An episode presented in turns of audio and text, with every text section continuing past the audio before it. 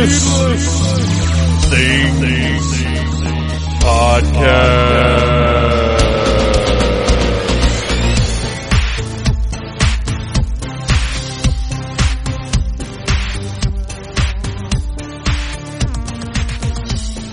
Hey, Phantomaniacs, welcome to the newest episode of the Needless Things Podcast, where we talk about toys, movies, music, and all manner of pop culture dorkery. I am your host, Phantom Troublemaker, and today, once again, we are talking about wrestling because it's time for WrestleMania! That's right. It is uh, every once in a while here on the podcast. Uh, I get excited about wrestling, and uh, we we do some special stuff. And I encourage you to go back and listen to the last episode of the Needless Things podcast, episode 153, where I talked to Michael Mosley, wrestler and cosplayer, about uh, cosplay and about specifically what he's been doing with WWE for the past two years. So there's more to to uh, that last episode than just wrestling. This episode, however, is something very special because seven years ago, I appeared on my very first podcast. It was a WrestleMania pre-show. I did a very, very bad Dusty Rhodes impersonation. Is there any other kind, really? And it was a great time and is where my love of recording myself talking started. And that podcast was for a site once known as MC4TR, now known as dorkdroppings.com with our pal Noel. And I had Noel on the show today to relive that magic seven years later. Uh, we had a great time talking about uh, really more about WWE in general than WrestleMania specifically. Although we do run down the card and we do have some thoughts about certain things that are happening at WrestleMania because you can't uh, obviously discuss WWE in general without getting into WrestleMania at this time of year. So, great episode coming up. Uh, Monday's episode 153, a special bonus episode. I do not normally post on Monday, so go back and listen to that one as well. And also, you can check out supportphantom.com for special exclusive podcasts that are not available here at needlessthingssite.com or on iTunes or Stitcher or wherever you find the Needless Things podcast. Uh, recently, I put up a new installment of Needless Audio called The Pooh Nightmare. You're going to want to check that out. It's very fun. So go to supportphantom.com, see what level of contribution you are comfortable with, and contribute. Become a pal of Old Phantom and uh, help out the site, help out the podcast, and help out Phantom Troublemaker going to cons and, and all the other dorky stuff that I try to do to entertain you, the people. So WrestleMania is Sunday if you're listening to this on time, and I can't imagine anybody waiting to listen to an episode of the Needless Things podcast. And it's uh, the ultimate thrill ride, which is kind of a high bar considering the table that they've set. Uh, Noel and I discussed that a good bit, but regardless of WWE's decisions regarding the, the card at Mania, I'm excited because it's WrestleMania. Uh, it's it's electrifying. It's a huge event. Uh, you know, I have a bunch of people over. We hang out. We have fun.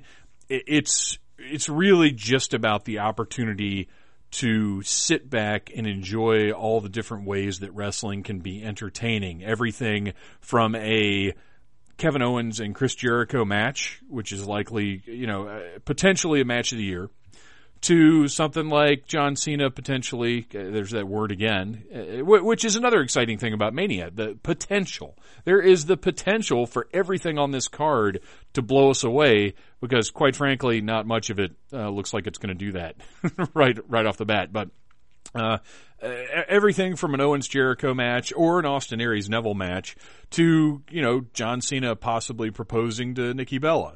Because I, I don't have a problem with something like that being part of WrestleMania because it, it is more about the sizzle than the steak at this time of year, and I, I'm okay with that.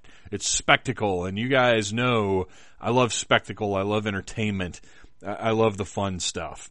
So uh, speaking of the fun stuff, it's almost time to just get there to get to me and Noel talking about wrestling stuff. But first, I want to tell you, go to needlessthingssite.com.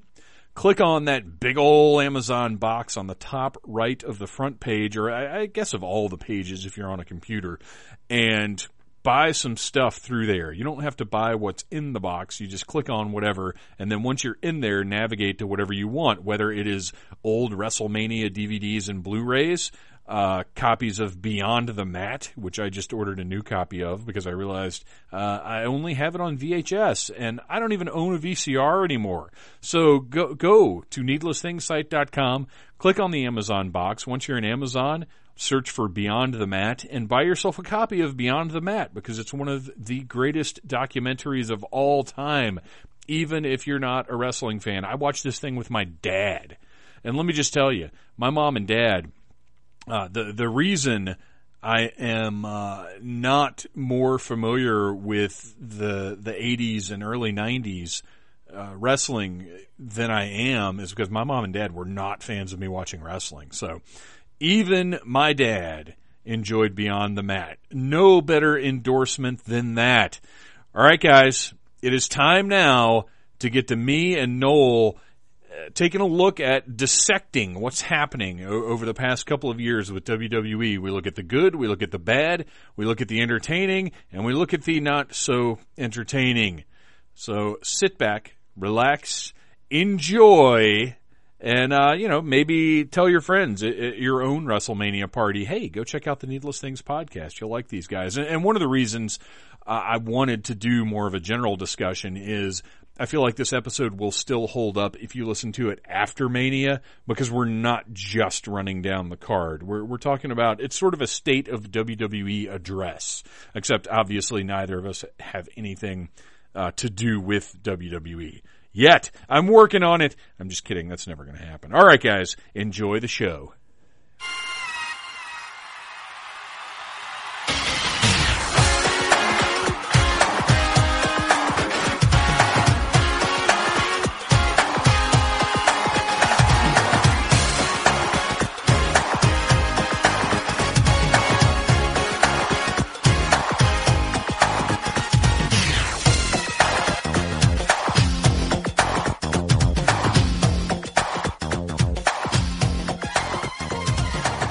Ladies and gentlemen, it is that time of year once again. The time of year where gentlemen put on their tiniest briefs, get in a ring, and fight each other to the end.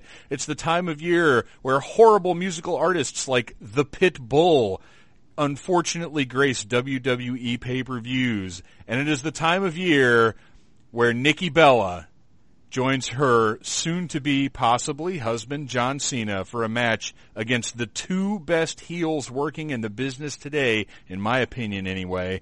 It's WrestleMania time.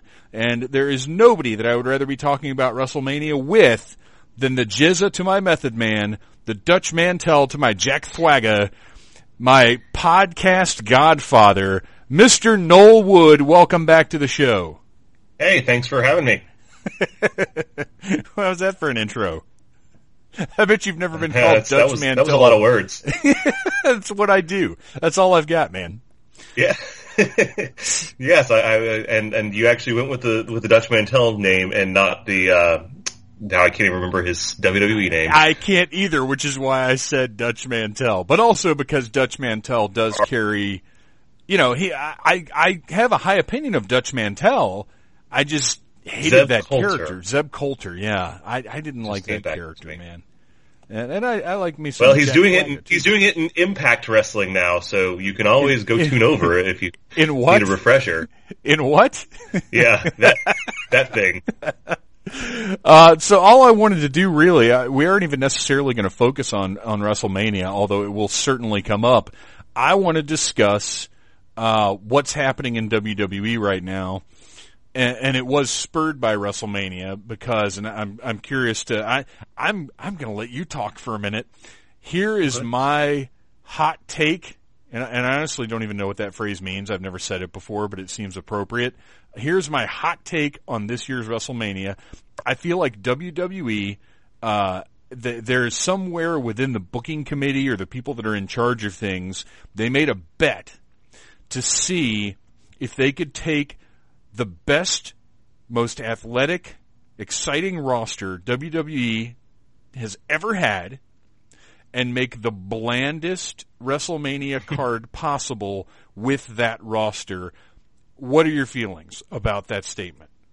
I couldn't agree with that statement more. I feel like this is just another show that's going to happen to be like 12 hours long and is bookended by a couple of shows. like there's a couple shows I'm looking forward to this coming weekend. They are the Hall of Fame, NXT, and uh, the Raw following WrestleMania. But like really, I'm actually kind of dreading the process of watching that entire show because there might be a couple good matches on it, but there's nothing that I'm excited about, and that's really really rare for WrestleMania. I, there, I'm not going to lie. There are things I'm excited about. Uh, unfortunately, one of those things I just found out has been relegated to the pre-show.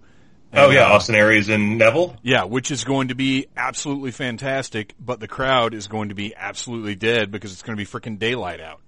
Well, that and they also have to spend ten minutes wrapping the ropes in purple tape, Oh, or whatever they do, changing the. I'm not sure because I haven't been to a live event since they've been doing this, but yeah, apparently that's part of what sucks all the energy out of the crowd. Is now we have to do this, and here's a backstage segment while we do it. Yeah, yeah, they they have to sit there, you know, I- four- I- 40 guys run out to the ring and take 10 minutes to do whatever it is they do. Yeah, and I appreciate that they're trying to do something different with them and display them in a in a way that makes them, I guess, to them seem special. But just treat them like everybody else and put a different graphic up, and the people at home will not know the difference. Yeah, uh, absolutely. And the thing is, if you really do want it to stand out and be special, don't put it on the freaking pre-show. That too. You know, make that title mean something. Because I'll tell you right now, I'm way more invested. I, I fe- personally, I feel that the cruiserweights and 205 Live have been getting a lot of traction. Uh, they have some personalities that are standing out to me. I, I think, for me personally, it's been a successful program so far. Not as successful as it could be, but better than I expected. As in, they have not scrapped it yet. Right, and there's there's some people that you can tell they actually have, you know, they they like and they want to get behind. And Yeah, you know, yeah. you're seeing guys like Jack Gallagher, and uh, you can tell they're related to Rich Swann. You can tell that they're, um, I mean, they're way more into Austin Aries than I thought they would be at this point No in time, and that's kidding. fantastic because that guy is amazing at everything he does. Yeah, and he's guys like Noam Dar, and, you know, who I mean, yeah, he's being used as enham- enhancement talent right now, but you can tell that they want to do something with him. They wouldn't have paired him with Alicia Fox and had him, um, you know, have that little story with Cedric Alexander a couple months ago if they didn't have some interest in having these guys be something at some point in time. At least that's what I, my take on it. well, and Dar's getting mic time too. Like the fact that he's getting Yeah. more mic time than a lot of guys from the main roster. Uh, which even though the cruiserweights appear on Raw, I still don't really consider them main roster guys. And and to me, that's a compliment. Mm. Like their their 205 live, which is, I feel like that's an equivalent to Raw and SmackDown, and not like a step below like NXT is. But Yeah. uh, yeah, Dar, I feel like Dar really took the ball and ran with it because when he first showed up, he, he felt a little awkward, and uh, I really wasn't sure he was going to be sticking around. But but he has turned into a great heel, as has uh, Daivari, Ariya Daivari. Yeah. Uh, and, and I've said it before, maybe not on the podcast, but I know when we've been watching the shows, you know, Ariya Daivari to me is the reason Jack Gallagher's as over as he is. Because he sold all of his stuff. He was the perfect heel for Gallagher to get over on. And, and Yeah. that's, honestly, that's something that's kind of missing from the main roster. You know, on 205 Live, we have very clearly defined heels and baby faces. And to me, that makes it a lot more exciting. Oh yeah, don't get me started on that because there's some ranting I want to do about heels and baby faces in WWE right now. Let's do it. Let's do it. It's a perfect time to do it because I, I'm thoroughly annoyed by that myself. Yeah. Is is is the first item on your agenda um, a certain guy whose name rhymes with Noman Naines? Uh, yeah, I, I'm, and, and look, I, I want to say this. Roman Reigns has had he has not had, in my opinion, any great matches yet, but he has had very good matches with the right people. I, I'm not in the camp that feels like he's incompetent, but I am in the camp that feels like WWE. How do you not understand what you should be doing with this guy? Well, the thing is, two years ago, when they first figured out, oh, they're not really liking the push we're giving this guy, let's turn him heel for a year. And in a year and a half, he'll be the biggest babyface in the company. Mm-hmm. He has a cousin that kind of went through that about 20 years ago. right. It's not so like they think, don't have a precedent. Yeah, you would think that they would have figured out at this point in time, maybe this isn't working, but you know what might work? And if you watch that thing he did with The Undertaker last night, every time he was talking and the crowd was booing him, and he ate it up. Yes. And he played yes. to them. But I think that's all him, and that's not what they're really directing him to do. I could be wrong on that.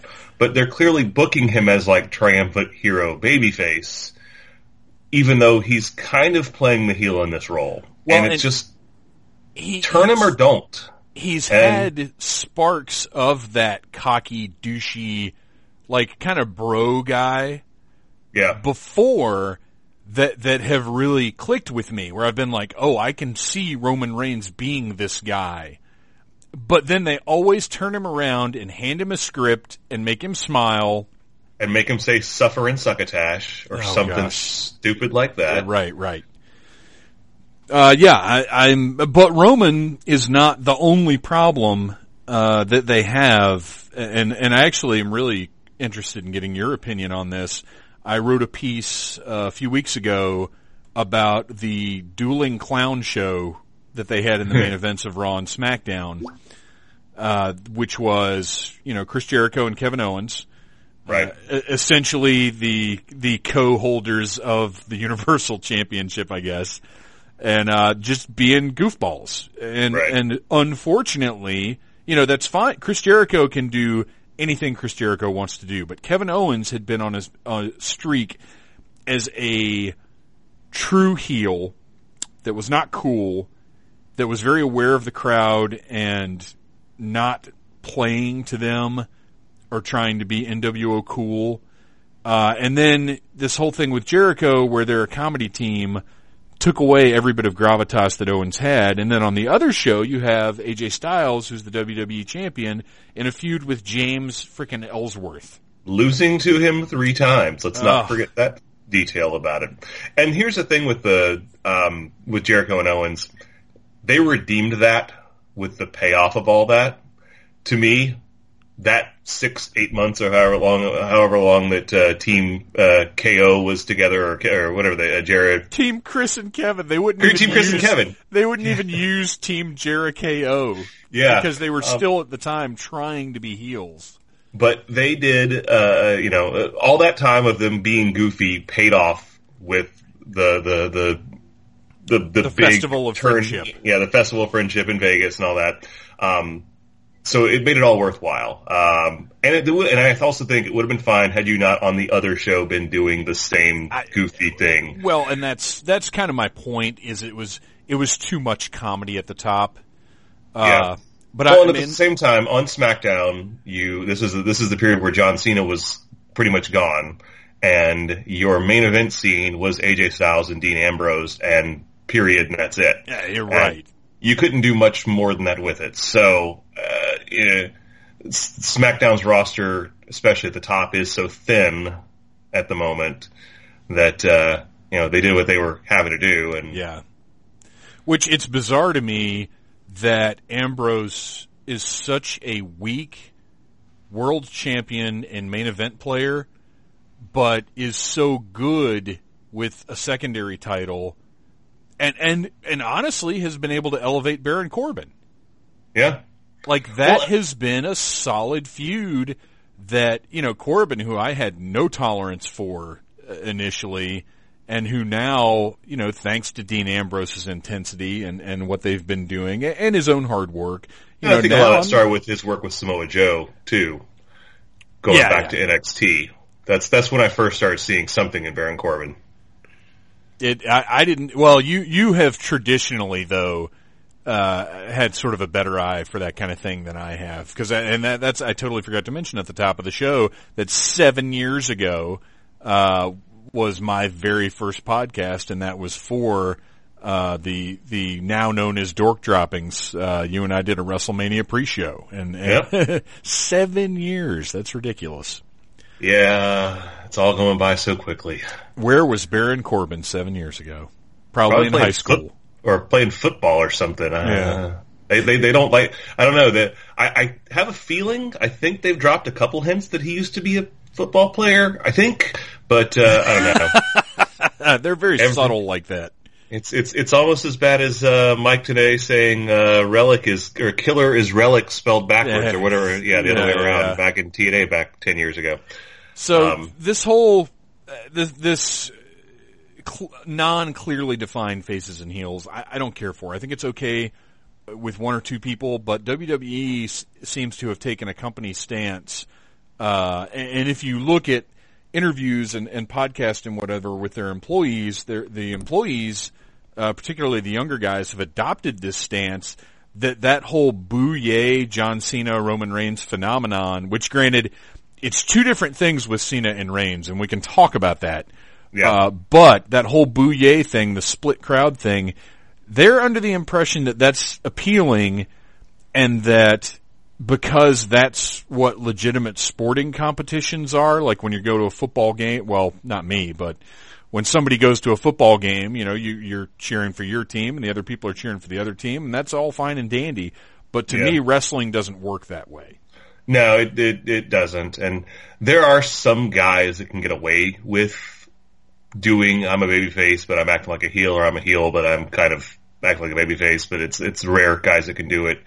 Um, but yeah, the whole uh, being booked as the strongest babyface in the card and getting heel reactions thing, that's something that probably shouldn't be happening. And it means that you as a company are doing something wrong.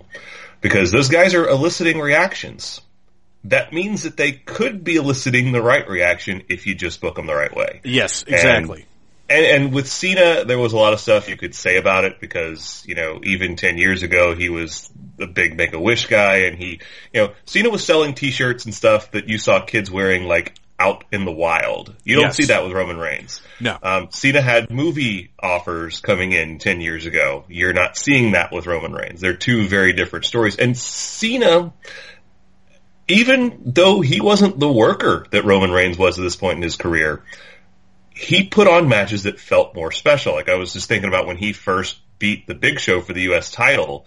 Um, that felt like a huge moment. Well, and his his working with Kurt Angle and early uh, early on, like Cena, Cena had a charisma, and you could tell Cena didn't want to do anything but wrestle. Whereas Roman Reigns feels like Cena comes across like a wrestler, Reigns comes across like a guy who is wrestling. Yeah. If that makes any sense. Yep. Uh, and, and it just, it shows and everybody knows it.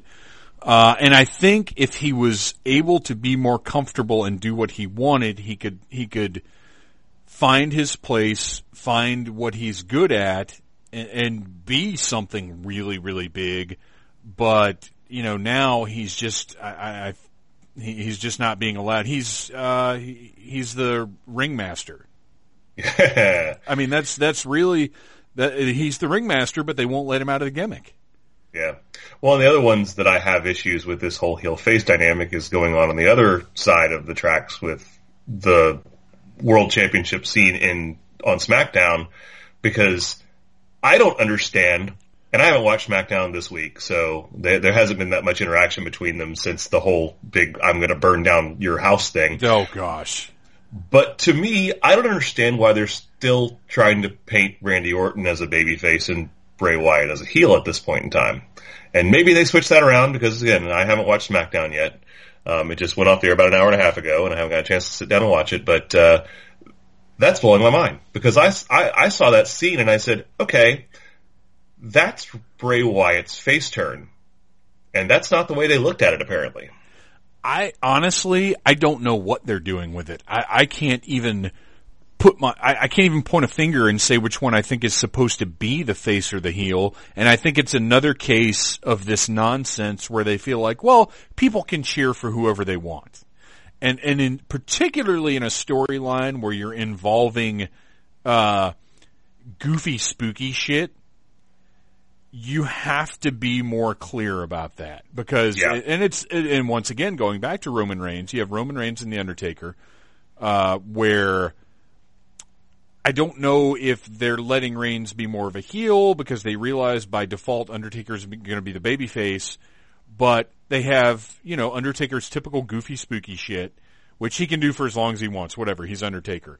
Uh, Bray Wyatt and Randy Orton cannot get away with the goofy spooky shit that Undertaker, Undertaker can.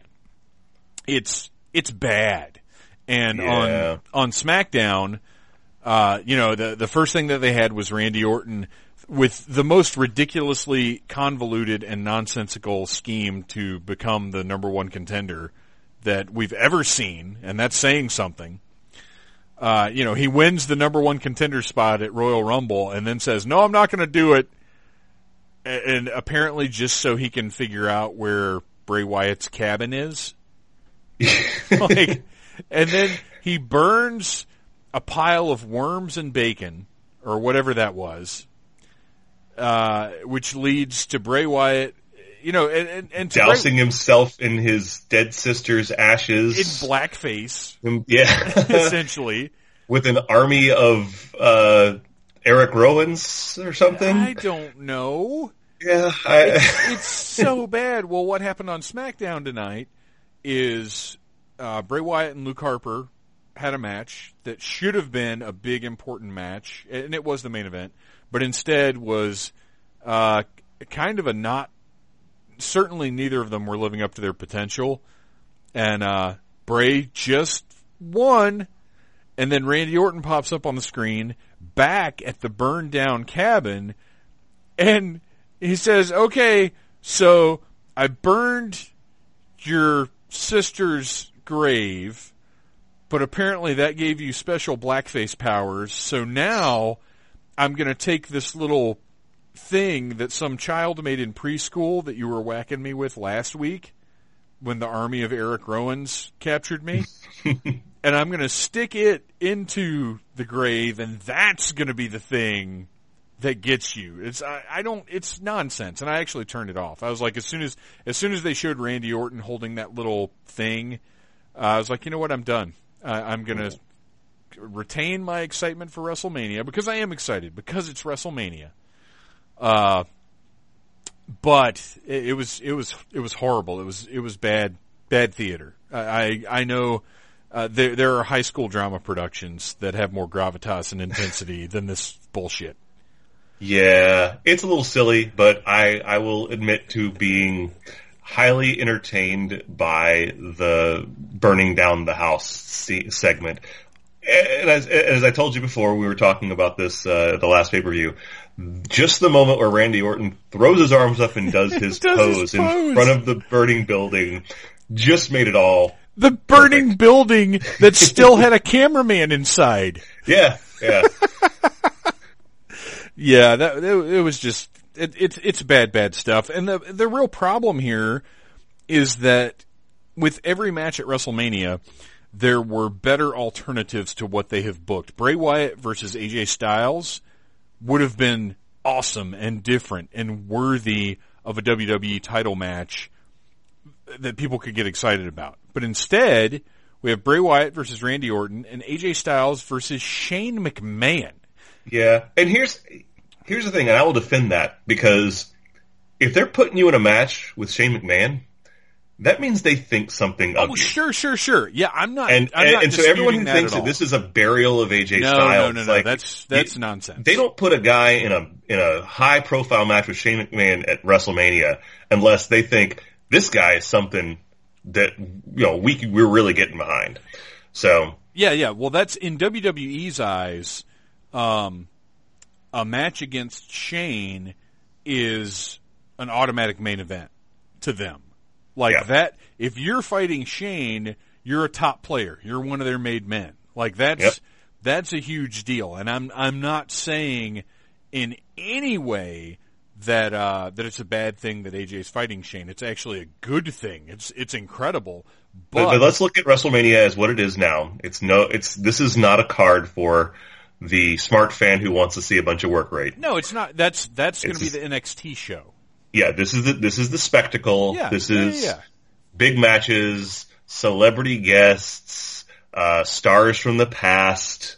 You know, smoke and mirrors. That's what WrestleMania is now, and I've kind of come to accept that. But there's still a way you can make it feel a lot more special than this one's does, and um, and uh, this is completely uh, against what we're what- nothing nothing to do with what we've been talking about before.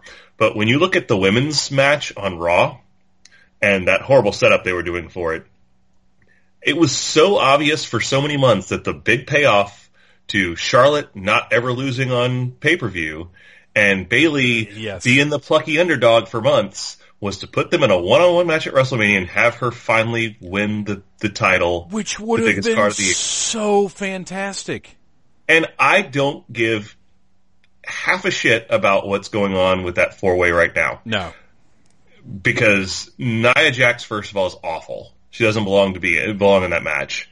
Um, it's so apparent what they're doing with Sasha right now that you you pretty much know she's going to come down and screw Bayley out of the title at some point in time later in the match or something like that.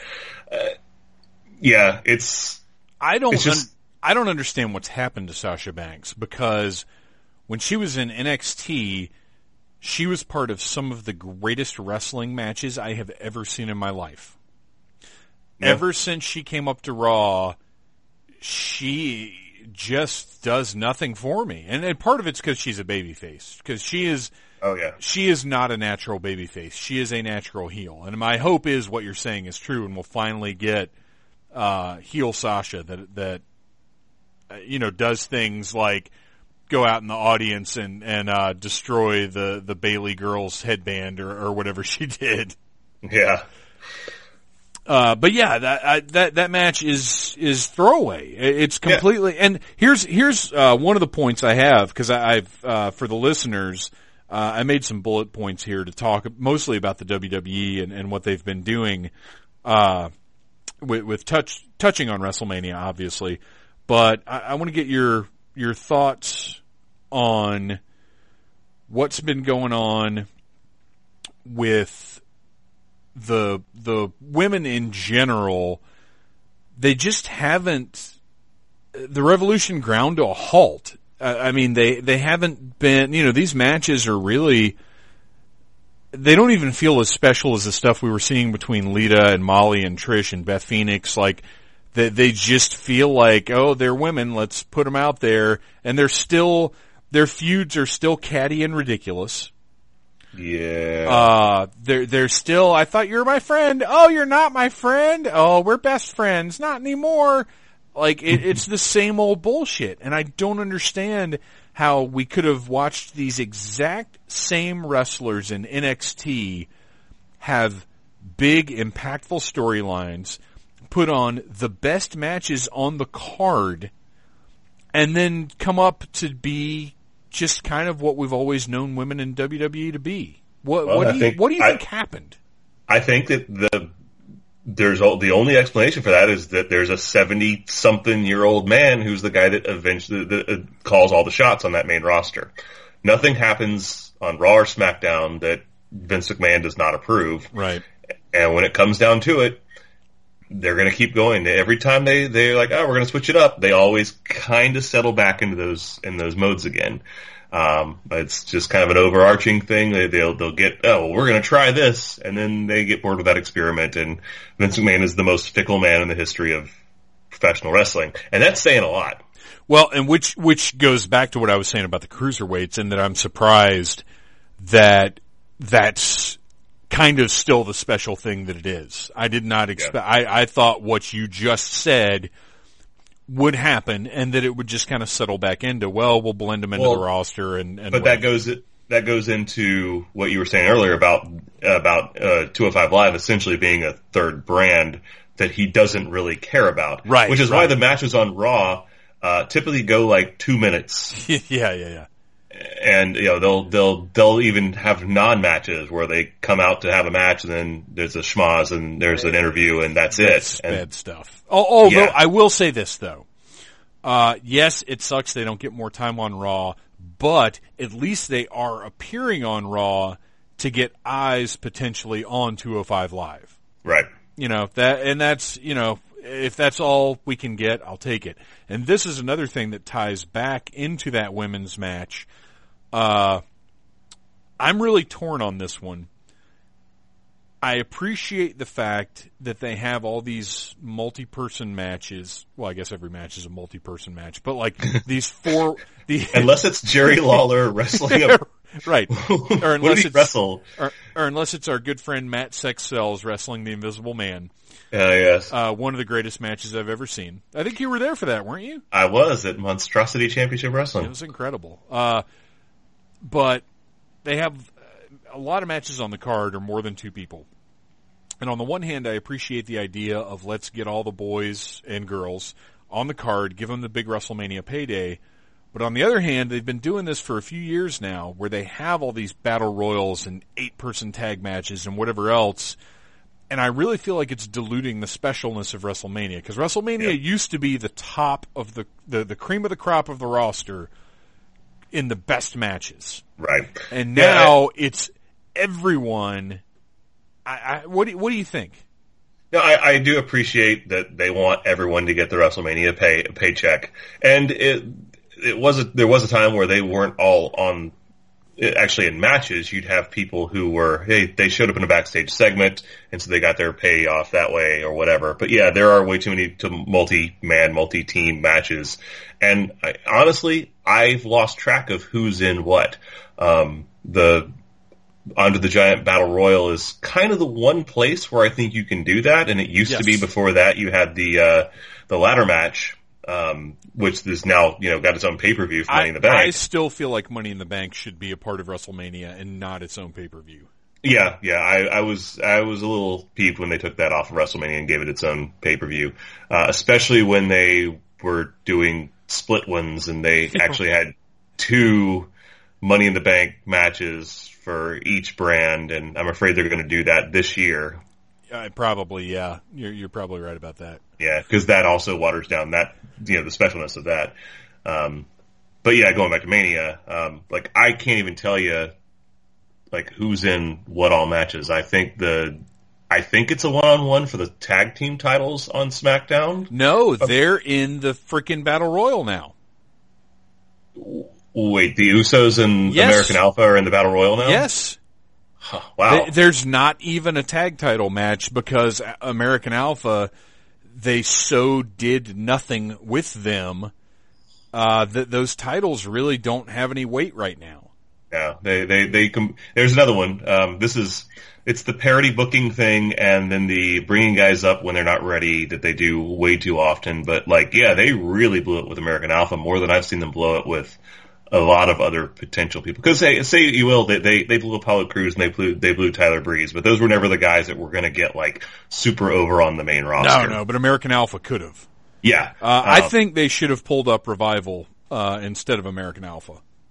yeah, but even then, I'm actually glad they didn't because Oh no! Look, no, no, no. Yeah, don't get me wrong, and that's that's actually another one of my bullet points is the fact that as of right now, I don't want them to bring up anybody else from NXT because of how badly it's gone for so many of the people from NXT in the last year.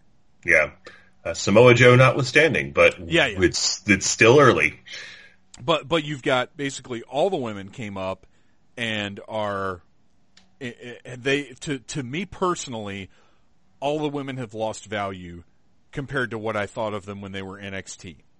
Yeah. Uh, well, I I, I, I, I disagree with I disagree with Alexa Bliss because I thought nothing of her. Well, yeah, NXT. yeah, you're right. You're right. and Yeah. she's fantastic now on the main roster. well, she is, and and I think you you put the right words on this when we were talking about it a few weeks ago. Uh, she's very present. She Yeah. can respond and go with the crowd and the situation, and that is something that's rare amongst both men and women. Although I think a little more so with women, which which is, you know, if if that's not fair, or if that's sexist or whatever, I'm sorry, but it, it does seem to be a more rare trait, uh, you know, in, in wrestlers in general to have yep. her presence of mind and her ability to, to sort of adjust on the fly. The other thing with the women too is that since the brand split happened, the only woman who's come onto the uh, onto either roster as a new addition has been Bayley. There's been nobody added to the SmackDown. Roster. Well, Mickie James, Mickie James has been yeah. SmackDown, um, but there's just the same like you know I mean what's the Smack the SmackDown roster is what four women Carmella Mickie James Natalya Becky Lynch Alexa Bliss uh, uh, Nikki Naomi. Bella well, yeah, and you know what? Here, I, I half of them are either hurt or part time or serving as a valet at any given time. So. Right, right. Well, I'll say this: uh, I never, when I was watching NXT a year or whatever ago, I never would have guessed that Carmella to me would be the most valuable member of the Carmella Enzo Cass team. Well, it's going to be, you know, it's going to be even more so because now apparently the match at uh, the match for the tag titles is a, a ladder match. So I'm pretty sure Enzo Amore is going to die on Sunday. Oh my gosh, yeah, he's not. That that guy doesn't need to be taking bumps. Yeah, because um, I I hope against hope that Cesaro and Sheamus are going to win the titles. Uh, I, I love that team. I'm very impressed. I love that team too with how they've told that story. Uh, and I also, I, I, will give WWE credit for this. Uh, as horrible as Mick Foley has been as the general manager for the most part, uh, the story that they're telling now with Foley's legacy, with Cesaro and Sheamus and with Sami Zayn and with Bayley, uh, that's very interesting to me. I like that, and I doubt they'll play it up as much as I think they should but I, I like this idea of Foley's gone, but but look at look at the things that he made happen. And I, I would I think it would be a really wonderful moment for Cesaro and Sheamus to to have their WrestleMania moment, to get the tag titles back, and to have that, you know, look look at what Mick Foley did. He put these yeah. guys together. Uh, and his exit from Raw was fantastic. They they handled that so well. Well, as much as I would love to see Cesaro and Sheamus as the champions again, it's also they just put it on uh, on Anderson and Gallows, and the last thing they need to be doing is hot shotting titles again, which is what they've been doing forever at this point. Um, so it's it, I'm kind of like as long as it doesn't wind up in uh, Enzo and Cass's uh, around their waist. I'm afraid of because yeah. it's going to be an early match. They are in, you know, everybody chants along with their opening, so they are the big baby faces. Uh, but I, I don't. It's going to depend on where that match falls on the card. If it's one of the, yeah. if it's the opening match, which it could be, uh, I think we get a Cesaro and Sheamus win because that's the biggest feel good win. Uh, and I agree with you. I don't like that they're throwing the titles all over the place the way that they are.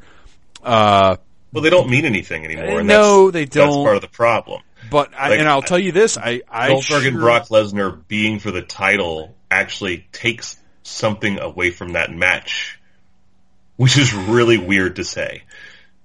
I honestly, I, I don't know if I can call that one because Owens and Jericho is going to be the match of the night, regardless of what titles are involved uh, it, it doesn't matter. Those two don't even need a title involved, which which is is apparent from the fact that the U.S. title is a complete afterthought. Uh, like Jericho cares so little about it, and he immediately said, "Yeah, that's fine, whatever. I'll put the title on the line." Mm-hmm. Uh, that card is going to be the or that that match is going to be the match of the night. Uh, oh, they yeah. they did not need the Universal Championship, and whatever happens with them in a weird way, I feel like the Universal Championship being involved with Goldberg and Lesnar in the long run will give it some value. Well, if it goes back on Lesnar and it builds the you know builds that belt back up like the last time Lesnar had Which a I, I think uh, a top championship. Happen. I feel like it has to happen because Goldberg it's the wrong way to do it. It's oh, basically I, you put yeah. on a guy and have him leave for three months at a time, and that makes your championship more special. That once again, that's like that's a sign of really bad booking when that's the only way you can make your championship mean something is to take it away. Well, and and that's the thing is WWE doesn't seem and and look, I'm not going to try and act like I'm all knowing here. Uh, you know, I don't honestly know at this point with as many titles as they have and with as poorly as they've treated most of them. You know, I I don't really even know at this point. The only one I can put a finger on and say, here's the move is to leave the SmackDown Women's title on Alexa Bliss. Because nobody will expect that. She's already, to, in my opinion, she is a very strong champion. Yeah. Uh, yeah, she, she lost to Mickie James, but it's not like she's Bayley who's lost, you know, three out of her last five matches or Gallows and Anderson who not only have lost matches, but have twice in the last three weeks caused their chances at WrestleMania to be worse. which is why I want the titles off of them, and it's not their fault. It's the way they've been booked. But well, that's that's that's the stupid thing. It's like, don't all these people know? It's every time they interfere in the match to say like, hey, hey, I just I caused a double disqualification. That means no match. No, that means you get a triple threat. How many how many times Well, has that happened? Don't you guys know by now that that's the dumbest thing to do? it's what you and I have been saying or shouting at the screen for years. Don't you watch wrestling? Yeah. And also, isn't the whole dream of everybody to be at WrestleMania? So why would you not want to have a match at WrestleMania? Right. Yeah, there, there's there's so much there's such a lack of internal logic with everything that WWE does, and I understand. You know, I feel like part of uh, this year's bland card is maybe they're a little scared because they've been the last two years they've been so stricken by injuries. Uh, their plans have been derailed so badly by whether it was a big, you know, somebody big like Seth Rollins uh, being knocked out of the picture, or lots of injuries all at once, like it was a couple of years ago. Finn Balor, who Oh my gosh! Well, that was who's who's back in wrestling on house shows and has been for a month now. So Yeah, but I think uh, you you have to as because it's as you said earlier, what you're looking forward to more is the Raw after Mania, Right. and that's that's absolutely a, a brilliant point because that's going to be a better show than WrestleMania. yeah, I mean, or it's going to be more entertaining than WrestleMania because it'll one, be a more no- a newsworthy show more than likely, Yes. and more noteworthy Yes. show, which is which is not what you would expect for a throwaway free television program, but But that's how it's been, you know, for a while now. And, and really not just WrestleMania, a lot of their pay-per-views, you know, very often the Raw after a pay-per-view is, is much more exciting than the pay-per-view itself. well, and part of that is because because they put the, the same matches on the the next night. well, yeah, and they tend to be better for some Yeah. odd reason. Um, all right. Let's, uh, let's hit another bullet point here. Sure, Uh, I like organization. the, the Shield. Let's do a quick where are they now with the Shield. Ooh. uh, we have Roman Reigns, who basically nobody but uh, children, a few children and some women are happy with where he is. And and some people with the last name McMahon. Uh, yes. Uh, we have Dean Ambrose, who, as we mentioned earlier, is just not comfortable in the main event or as a, a champion or a world champion, but seems to be very, very good at the top of the mid card. And we have Seth Rollins, The worst booked babyface in Well- the history of babyfaces. Here's here's my question to you: Who's a better babyface, Seth Rollins or Roman Reigns? Oh God. The answer to that is Roman Reigns, because Seth Rollins has the same gene that uh, Vince and Stephanie have that that heel gene. You Yeah. just want to boo that guy. Well, he's he's a smarmy looking guy, and is. yeah, and he's and he's great. I mean, I love Seth Rollins, and there was a there was a point where he could have come back as a huge babyface, and it was the one point where they decided to not make that happen. I know they blew it the next him- night. and then have him turn on the crowd. And then, as soon as everyone was like, "All right, well, I guess he's a heel again," then they turned him babyface just out of default because Finn Balor had gotten Right. hurt Right. for the dumbest reason ever because he was jealous of Kevin Owens' attention from from Triple H. Which is the worst reason to be a Yeah. babyface. So why should I have any sympathy for you? Why do I, you know, why would I possibly get behind you right now, Seth Rollins? He's a baby face because he's being a whiny shit baby. Yeah, and honestly, Triple H is the baby face in that feud if you look Yeah. at it uh, from a traditional standpoint. Yeah. Because he's the one that's like, I will not back down. I will not surrender. You can do what you want to do. We're not going to sanction this. You know, he's, he's the tough guy. Well, and they did the same thing a couple of years ago with Alberto Del Rio when he came back and had that phenomenal match with John Cena, and every the crowd was going nuts. They loved him, and then mm-hmm. the next night, he's a heel with Zeb Colter. which is which is again Alberto Del Rio. A couple years before that, they decided they wanted to turn him face, and it was the dumbest thing in the world at that time. So every time that it seems like the right time to turn somebody face, they always keep them a heel, and vice versa. Every time Yeah. it seems like it's the right moment to turn a heel, hey, let's keep this person this let's turn this person to babyface. It it's really odd how tone deaf they seem, and I and we discussed this when Roman Reigns came out at thirty. Right? Uh, You said it's not being tone deaf; it's just fuck you. We're going to do things the way that we want to do it, and Yeah. that's all there is to it. Well, at this point, that that has to be. Well, even in the last year, that has to be it.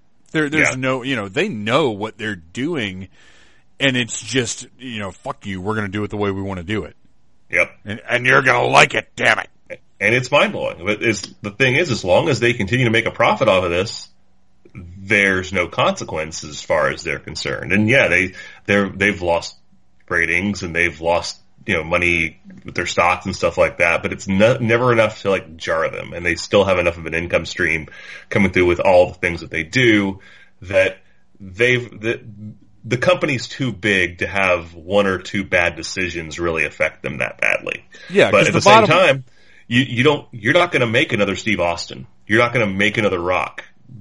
You're going to have to find somebody who's got that level of talent and charisma and let them be that person and they're not letting that happen with people who might have that potential. Well, and that's the problem is they're handing everybody scripts and, you know, sticking them to their characters and, and whatever the case may be. And people aren't, you know, The Rock happened organically. Stone Cold Steve Austin happened organically. Uh, you know, they, they didn't happen because some idiot writer gave them a list of words to say. Yeah, and they let you know they they let CM Punk get a lot further in that company than I ever thought they would. They begrudgingly let Daniel Bryan do what he could as long as he could. But and not that I'm saying Sami Zayn could be at the level of the Rocker or Steve Austin, but that guy should be a lot bigger than he is at this point in time. Like when he goes out and wins a match against Kevin Owens, my jaw drops because I'm like, they really just put him over after the way they've treated that guy for that long because he's kind of bulletproof in the sense that they can book him the- however they want to, and he still comes out there and gets an enormous reaction. Um, But for But- how long? yeah, exactly. How many times can you beat the guy before that magic goes away? Yeah, they they've got to throw him a bone because the the days of somebody like Tommy Dreamer consistently losing and staying over, I think, are long gone because our attention our attention spans aren't what they used to be. Like we, and this was a problem I was having a few years ago that I don't, and I don't know that they, I don't know if WWE has trained me to think differently or if they're just booking slightly better than they were. But a few years ago, I mean, I had stopped watching entirely because all of the guys that I would get behind or that I would like, uh, they, they would just, you know, would, would always end up falling back down the card and not getting pushes. Like I remember getting behind Kofi big time. And he, he got all the way up to the main event and was feuding with Randy Orton and then just disappeared. Pull the rug out. Yep, and they and they've done that so many times with so many guys. They just it's like one week they get bored with someone and Yeah, yep, That- you're back down the card. that's that's what it feels like. That's absolutely what it feels like. And there's a way to cycle guys up and down and and and do it the right way. But you know, when a guy gets over and you yank him off television, you're not doing anybody a favor. It, it doesn't help anything. It's not good for anybody's business. So it, it, it still baffles me. You know, and that's that's always going to happen as long as you have guys with the name McMahon at the top of that, uh, you know, top of the pecking order in. WWE. Well, let's let's look at the bottom of the pecking order and uh, talk a little bit about the audience, or or as they would have it, the WWE universe. They're another bunch of assholes that I just want to tell the fuck off all the time. Uh, they they are, and, and it's funny because if you remember years ago when, because I, I I think you I think you showed up for a few TNA pay per views or events or whatever, um, but you you had very little tolerance for the TNA audience. I've yeah, I, I still don't get behind that whole and a lot and let's let's face it, that started as the ECW audience. Yeah, yeah, yeah. And uh it it is unfortunately like a zombie plague, it has spread to the WWE where these people in the crowd are more interested in getting themselves over than in watching these matches and respecting these athletes. Well, and there's a there's an easy solution to this. I say easy. Uh, I'm I'm not you know the one booking all this. Well, let, the way to, re- before, the way to remedy before- that is wait, wait, wait, wait. Before you present your reasonable solution, Okay. let me present my unreasonable solution. uh You give JBL a cattle prod, and you send him out into the crowd, and every time some dickhead starts a "This is awesome" chant or starts singing "We want some Bayley" or whatever, JBL or goes you out. deserve it to the person who's de- holding a championship. Oh my gosh. Yeah, you deserve it. Ugh. JBL goes out in the crowd and just starts stabbing motherfuckers with a cattle prod.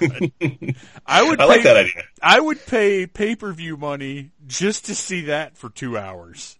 It'd be better than JBL behind a microphone, that's Uh, for sure. yeah, you got that right. All right. So, what is your actual reasonable solution? Oh, well, you know, if you do something that engages that crowd enough to where they Uh, don't yeah, want to yeah. sit there and chant CM Punk Oh, over and over again, then they'll stop doing it. Right.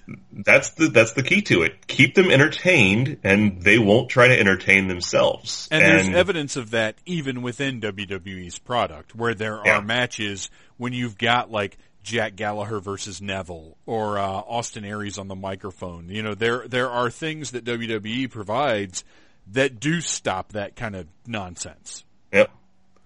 But I mean, there's there's some people that used to be immune to that kind of stuff that even now, uh, you know, we've seen what happened with The Rock coming out and getting booed and having people chant at him and stuff like that Yeah, yeah. in the last couple of years. So nobody's immune to it. It just you've you've you've let it go this far to where you're going to have to work a lot harder to curb that stuff. And And, there was the- a lot of it that lasted for years, like the Steve Austin what chants, and you know, those were happening when the crowd was as hot as it could possibly be, but that was also kind of part of the show in a way. right. And some people knew how to play off of it. Yeah, Kurt Angle I think handled that better than anybody. Yeah. Which oh my gosh, I hope He also invited it the most though because of Oh, his yeah. delivery style because he left these big gaps in between his sentences and yeah, it inevitably led to what? I, I hope that he is going to be in some way, shape, or form. I hope he's going to be back on our television screens soon. Well, and I, I know the word around the campfire is that he'll be replacing Mick Foley as the GM, which, you know, I, I'm both looking forward to and dreading because I don't want anyone on screen with Stephanie McMahon uh, and camera angles that are making her look taller than everybody on the roster and her just emasculating every single person Yeah, she's worse than her father ever was as a character. I mean, Shane was never really like that as a character. He was never the demanding boss, but at least Vince got comeuppance against him. well, right. And Steph, Stephanie can't ever get comeuppance because she's dealing with a bunch of males, and it, it's not appropriate for them to get any kind of of uh, vengeance on her. Chris Jericho is the only one that has had a reasonable back and forth feud with Stephanie McMahon. Right. And, and Vince, and he's one of the guys that is like McMahon's made men that can pretty much do whatever he wants to. Let me suggest this as an alternative to Kurt Angle. Uh, we, we know Chris Jericho is going on a brief six week tour with Fozzy. Uh, but other than that... It happens to not be being booked on Monday nights, so right.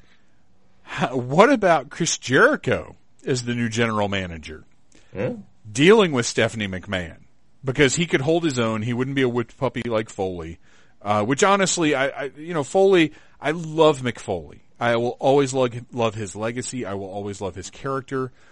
Uh, but as a general manager this last time, uh, he he was just not good. His heart wasn't in it.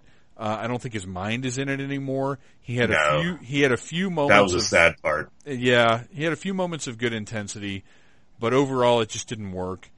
Uh, but Not only was that the sad part with with Foley legitimately having issues with his memory, but Stephanie mocking that two weeks ago on Raw was really sad. but it was probably at Foley's suggestion. I have no doubt. Yeah, yeah, I, I wouldn't be surprised, but it was it was painful to watch it it, because it was. But Um, but it was some of the only genuine emotion I felt while watching Foley as general manager. Well, I have a novel idea about who should be the next general manager. Okay. Nobody, because it's not necessary to have a general manager on a wrestling program, but it's this rut that they have gotten themselves Yeah. in where they have to have a, an authority figure Yeah. and they can never make it work, work with a babyface authority figure for more than a couple months before they wind up turning that person heel. And that happens every time. And I know I'm guilty of it. Hey, when I'm playing Extreme Warfare Revenge and I always book an authority figure uh, on my shows because it's an easy way to deliver your story, Yeah.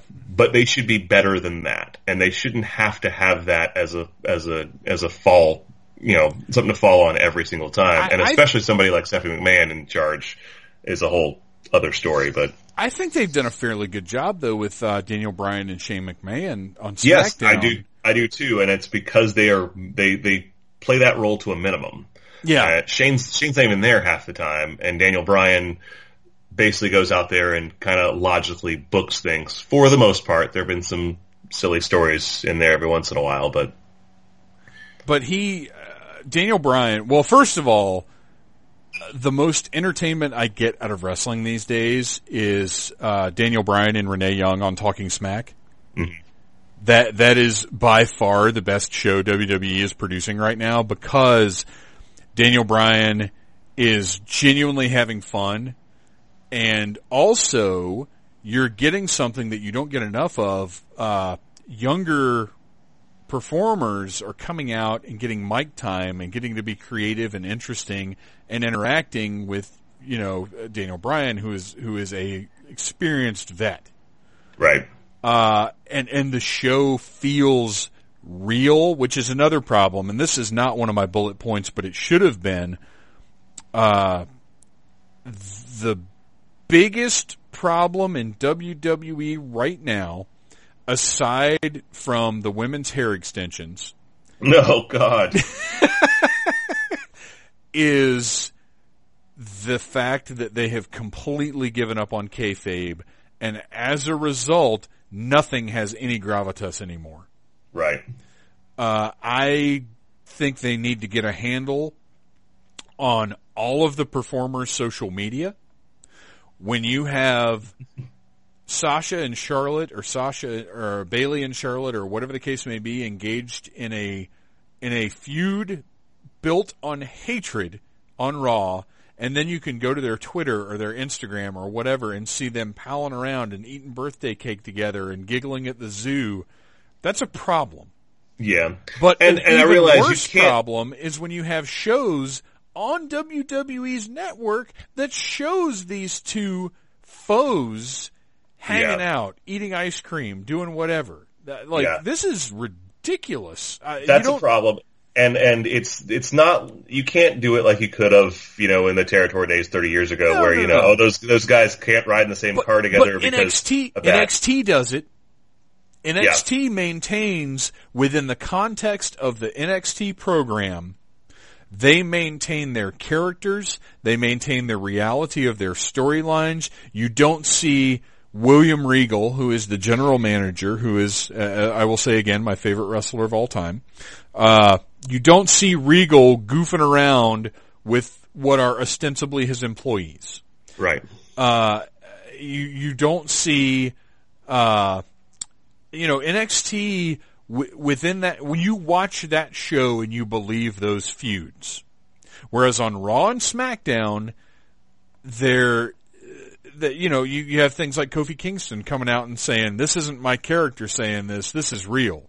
You, Right. you don't that's That should never have been allowed. He should have been fined for that. And I love Kofi, but you you've got to get and, and yes, we all we're all in on it now.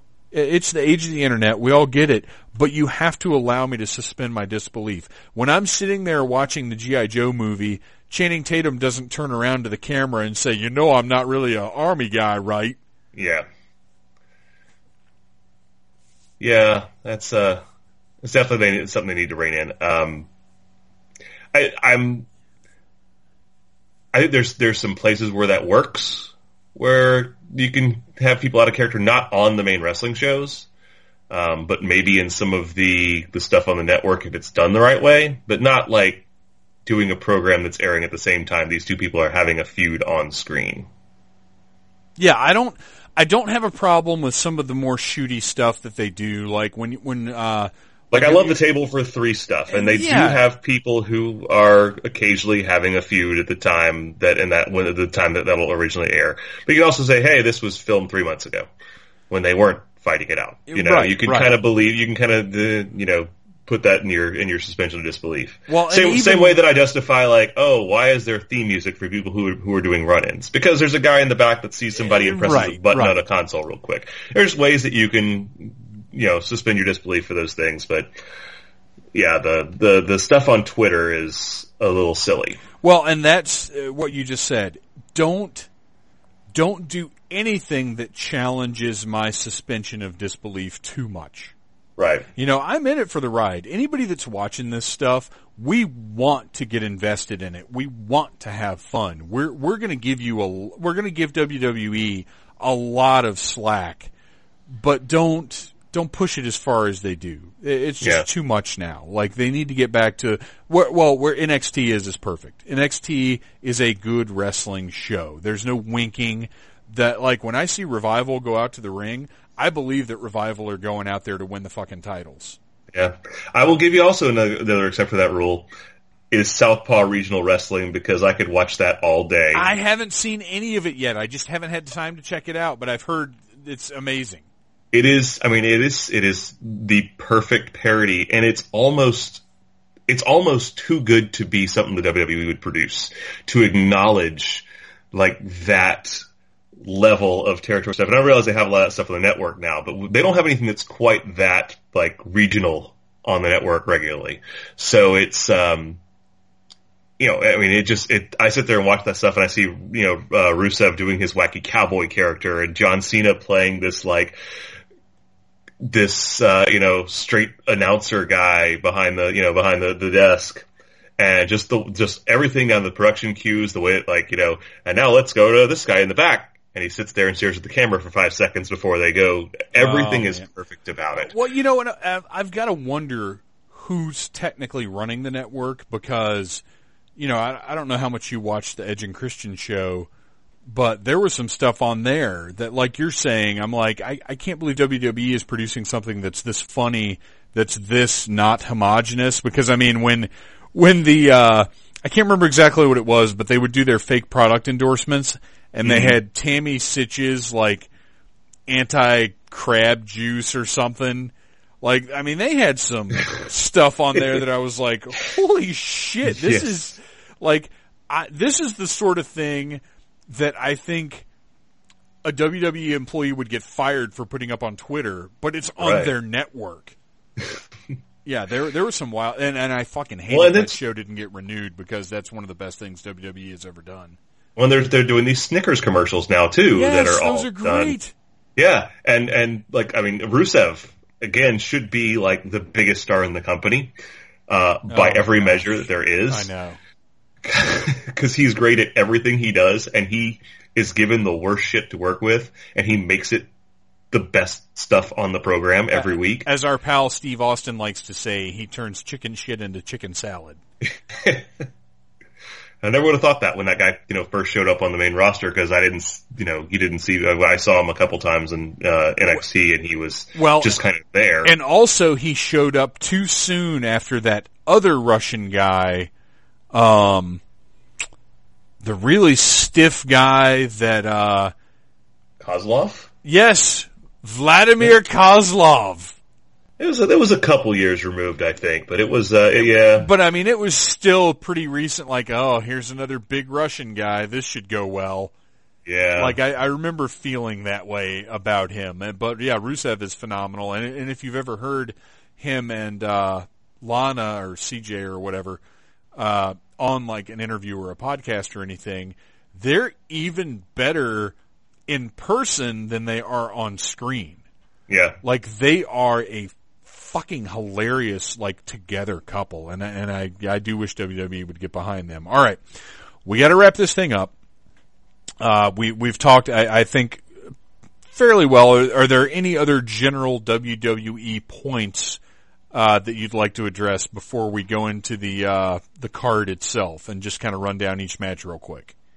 Uh, one thing we were talking about, and I, I wrote a note about this because uh, talking about Dean Ambrose because mm-hmm. he's kind of this special case. Because I love Dean Ambrose, I think he's a phenomenal um, presence out there. But what you were saying before, where he's great as a secondary champion, but he just doesn't have what it takes. See, I think he's almost too good to be a U.S. champion, but not quite good enough to be a world champion. And he reminds me a lot of Roddy Piper in that sense. Yes. And that's the person that I can liken him to the most, uh, especially a lot of the ways that his, you know, demeanor is and all oh, that sure, stuff. Sure, sure. Um, but he's a guy that you can build that around, you can put up to that spot. And I think he's one of the most valuable, valuable guys in the company. I wish he wasn't doing those goofy moves in the ring that just take me out of it every time he does uh, it. Yeah. But, uh, you know, he's one of the guys that I think they should really be, you know, able to build some, some stuff around and not necessarily have him as a world champion, but that also goes to the fact that they feel like they've got to put a, a title on everybody. You know, every, every, six weeks they've got to they've got to switch that thing. Yeah, yeah. Well, so. and it's it's not so much that I don't think Ambrose has what it takes to be a main event player or a world champion. It's just that we we so far the times he's been put in that spot, it has not worked. Yeah, he hasn't found the right groove or the right opponent for that to work, in my opinion. Uh, all right, let's uh, let's go up the card here. Mania, WrestleMania, WrestleMania, WrestleMania. Uh, do do do do do do. I'm gonna have to play that at some point in here. Okay, uh, uh Andre the Giant Memorial Battle Royal, uh, just a, a, big giant clusterfuck. Uh, I I oh uh, we missed one of my bullet points. We'll hit it right now, real quick. Braun Strowman. I fucking love Braun Strowman. Uh, I, I, was gonna, I was gonna say you're not gonna mention that Braun Strowman's gonna win here, right? Because that's pretty much the only possible. He outcome? has to. He has yeah. to because it's because a crime. He's not anywhere else in the card. It's a fucking crime. He's not anywhere else on the card because out of everybody on the roster, I feel like that guy has taken what they've given him and run with it like mad. I think it's and a, then they ran him into a brick wall named Roman Reigns. Damn, damn fucking shame because Strowman is powerful in the ring. He's improved a thousand percent since he first showed up on Raw. He gives a great promo. Nobody yep. gives promos like that anymore. He he's when I say he's old school, I know that that sort of pigeonholes him, but it, it's old school in the best way possible. Right. He's, he's strong. He's scary. The audience responds to him every time he's out there, even if, cause they, they've given him a couple of dumb things to do, but even then the audience is, is, he's so fucking over. He's got to win this thing, right?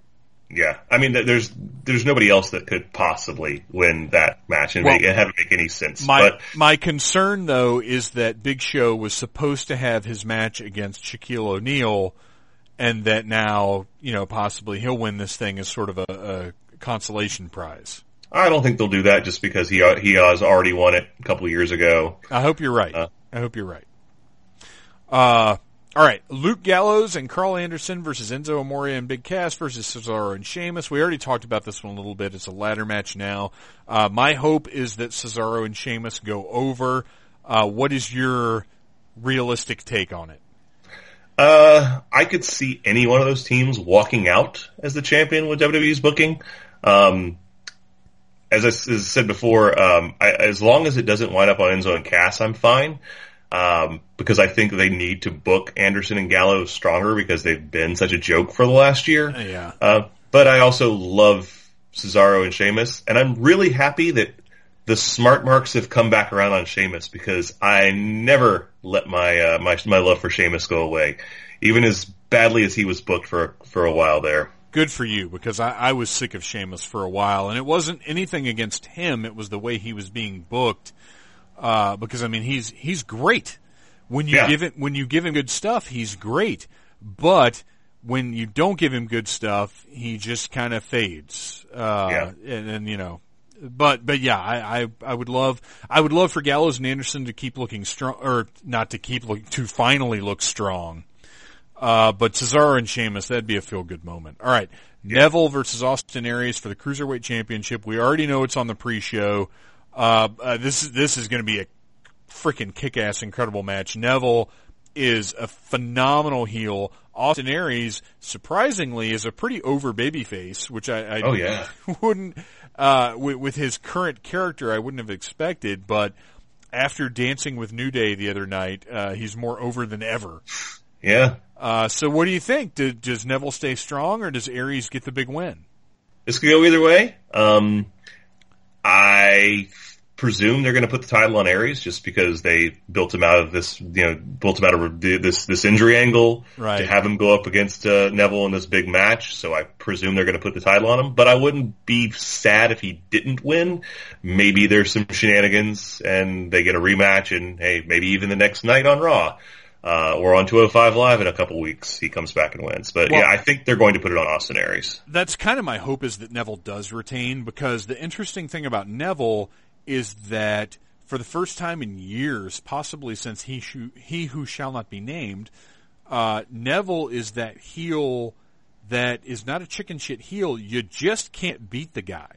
Yeah. which is not something we've seen a lot. And I would like to maybe see Neville has to finally do a little cheat to win to beat Aries. Like for the first time we see that. Cause he's been beating guys straight up just cause he's so damn good. Right. It would be very interesting to tell the story of Aries as the guy that he can't beat because he's so damn good. So he has to resort to the, the eye rake or, or whatever the, or the grabbing the tights or whatever the case may be. And then we move on from there and maybe on 205 live, Aries gets the title or, or whatever. You know, maybe or the next Raw paper. Or, Sure, yeah. sure. Uh, that'd be interesting. I, I can go either way on the, either way I'll be happy because this match is going to be great. Which whatever whatever pay per view happens after WrestleMania, it will always be backlash to me. Uh, yeah, right. It should be. it should be. It shouldn't be uh, uh, uh, smoky prison cell or whatever the fuck it is now. uh, Alexa Bliss, uh, champion versus Becky Lynch versus Natalya versus Mickie James versus Carmella versus now Naomi. Uh, Versus whoever else is on, they, they Right. left that open. which this, you know, as much as I was complaining before about these, you know, matches with too many people in them, this has the potential to be really fun. Uh, kind of like the gimmick battle royal they had a few years ago. Well, and Or- also, well, if I say a few years ago, it was a- surprises. yeah, right. We we can they can bring back some other people in this. Hell, they you know for all we know they could bring in Oscar. Hey, Um, uh, oh, well, and I was going to actually go to that in a second, but uh, I was I was going to say, hey, uh, Eva Marie, it's about time for her to return, right? No, it isn't because she has apparently parted ways. Yeah, that's that's what I heard, but uh, uh, you know, there's, that there's still that feint. one last payoff. Yeah, um, no. I was I was going to say, pay attention to who wins the women's the NXT women's title Right. match the night before, Right. Um, because that might determine who shows up on at Mania. Yeah, absolutely. And and the thing is, I could see either one of them winning and either one of them showing up at Mania. Yeah, Uh, so yeah, that this this actually has the potential to be, and I, I will say, uh, you know, on Raw you had a match with all the women, and on SmackDown you had a match with all the women, and the SmackDown match was really fun and entertaining. The Raw match was a fucking drag. So yeah, but the Raw match wasn't as much of a fucking drag as the ten minutes of talking before it. Yeah, well, the, shit, man. I, I watched, uh, I went to watch Raw and I, I had worked my, my 12 hours. I'd been up since 3.30 in the morning. Uh, I, I'd, I'd been going from nights to days. So I was really tired when I was watching Raw. Uh, I watched the opening segment. I fell asleep. I woke up for Gallagher, uh, versus Neville, which was awesome. I, I loved seeing Neville just spank Gallagher. Um, but I missed a lot of Raw, so I went back to rewatch it tonight on Hulu. And if you know, the Hulu version is only 90 minutes. Right. And it, there was one match.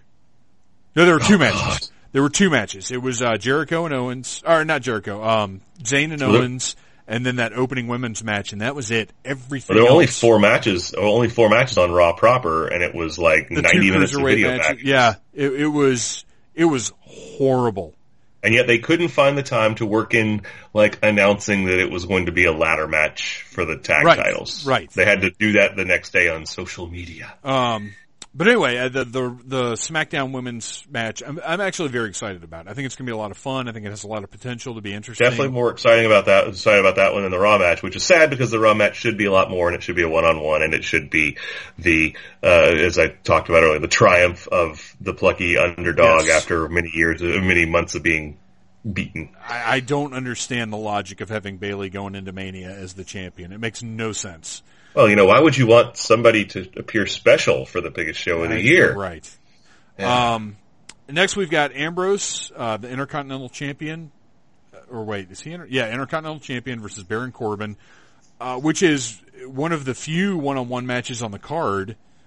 Uh, well, I say few. It's it's one of the one-on-one matches on the card, and I'm actually interested to see what they do. I'm I, I'm not excited about it because honestly, it, it could be a SmackDown main event. Uh, but you know, these guys have worked really hard and they deserve their spot on the card. And uh, I don't care who wins because that that title, i i like the U.S. title, is kind of an afterthought at this point. Yeah. Do you do you have any feelings on this one?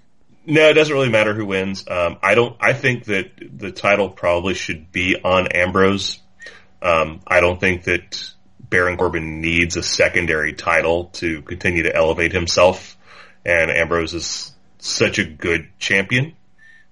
So, um, but uh, I don't know. I, I can go either way on the, my prediction, but I would prefer to see Ambrose retain.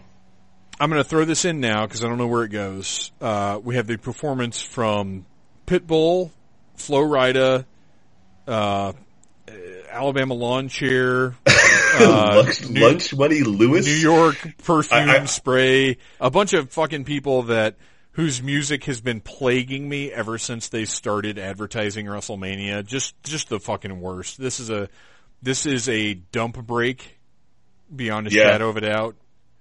Um, hopefully this is when The Rock comes out, instead of setting his name on fire, sets all the musicians on fire. Oh man, do the world a favor. Yeah. Um, all right, so next we have John Cena and Nikki Bella versus, as I said earlier, the two best heels working in the business today, The Miz and Maryse. Uh, this has been really weird because Miz and Maryse are phenomenal and the sketches they did. I've never seen a single episode of Total Divas or Total Bellas. Oh, but they were so great doing the parody of it. Oh my gosh. I don't I ever was- have to watch it. I was dying. It was hilarious. And then John Cena came out and no sold it and is no selling Miz as a competitor and is completely shitting on him as an opponent and honestly is coming across almost like a heel. yeah. Uh, and it's really irritating me because when you're the babyface and the you're not showing that the heel is getting under your skin at all, you're doing a shitty job. And it's not like John Cena to do a shitty job.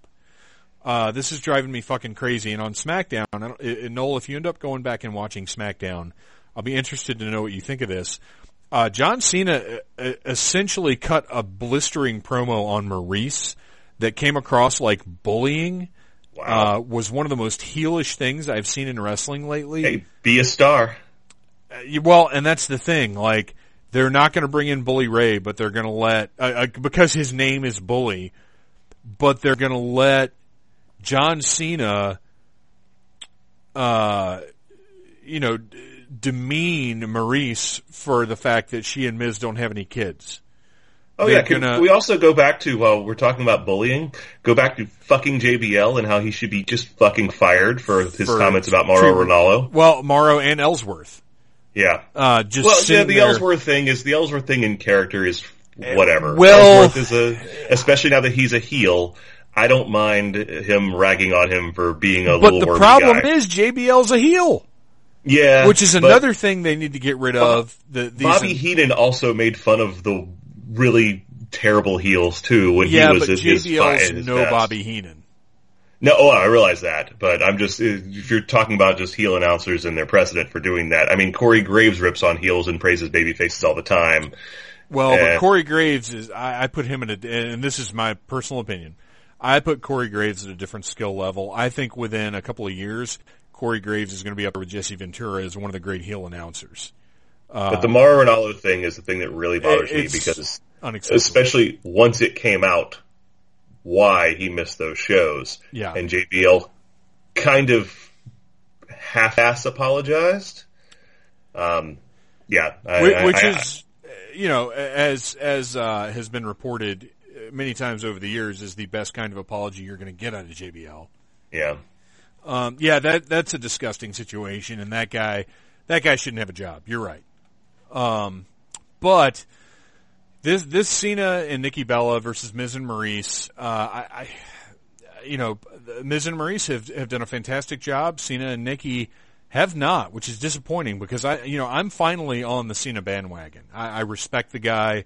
Uh, I, I realize and, and I acknowledge the fact that he has been involved in some of the best matches in the history of the business. Yeah. Uh, he loves wrestling. He knows the business. He's smart. He's good. He knows how to work. Uh, but I don't feel like he's held up his end of this feud, and it's pissing me off.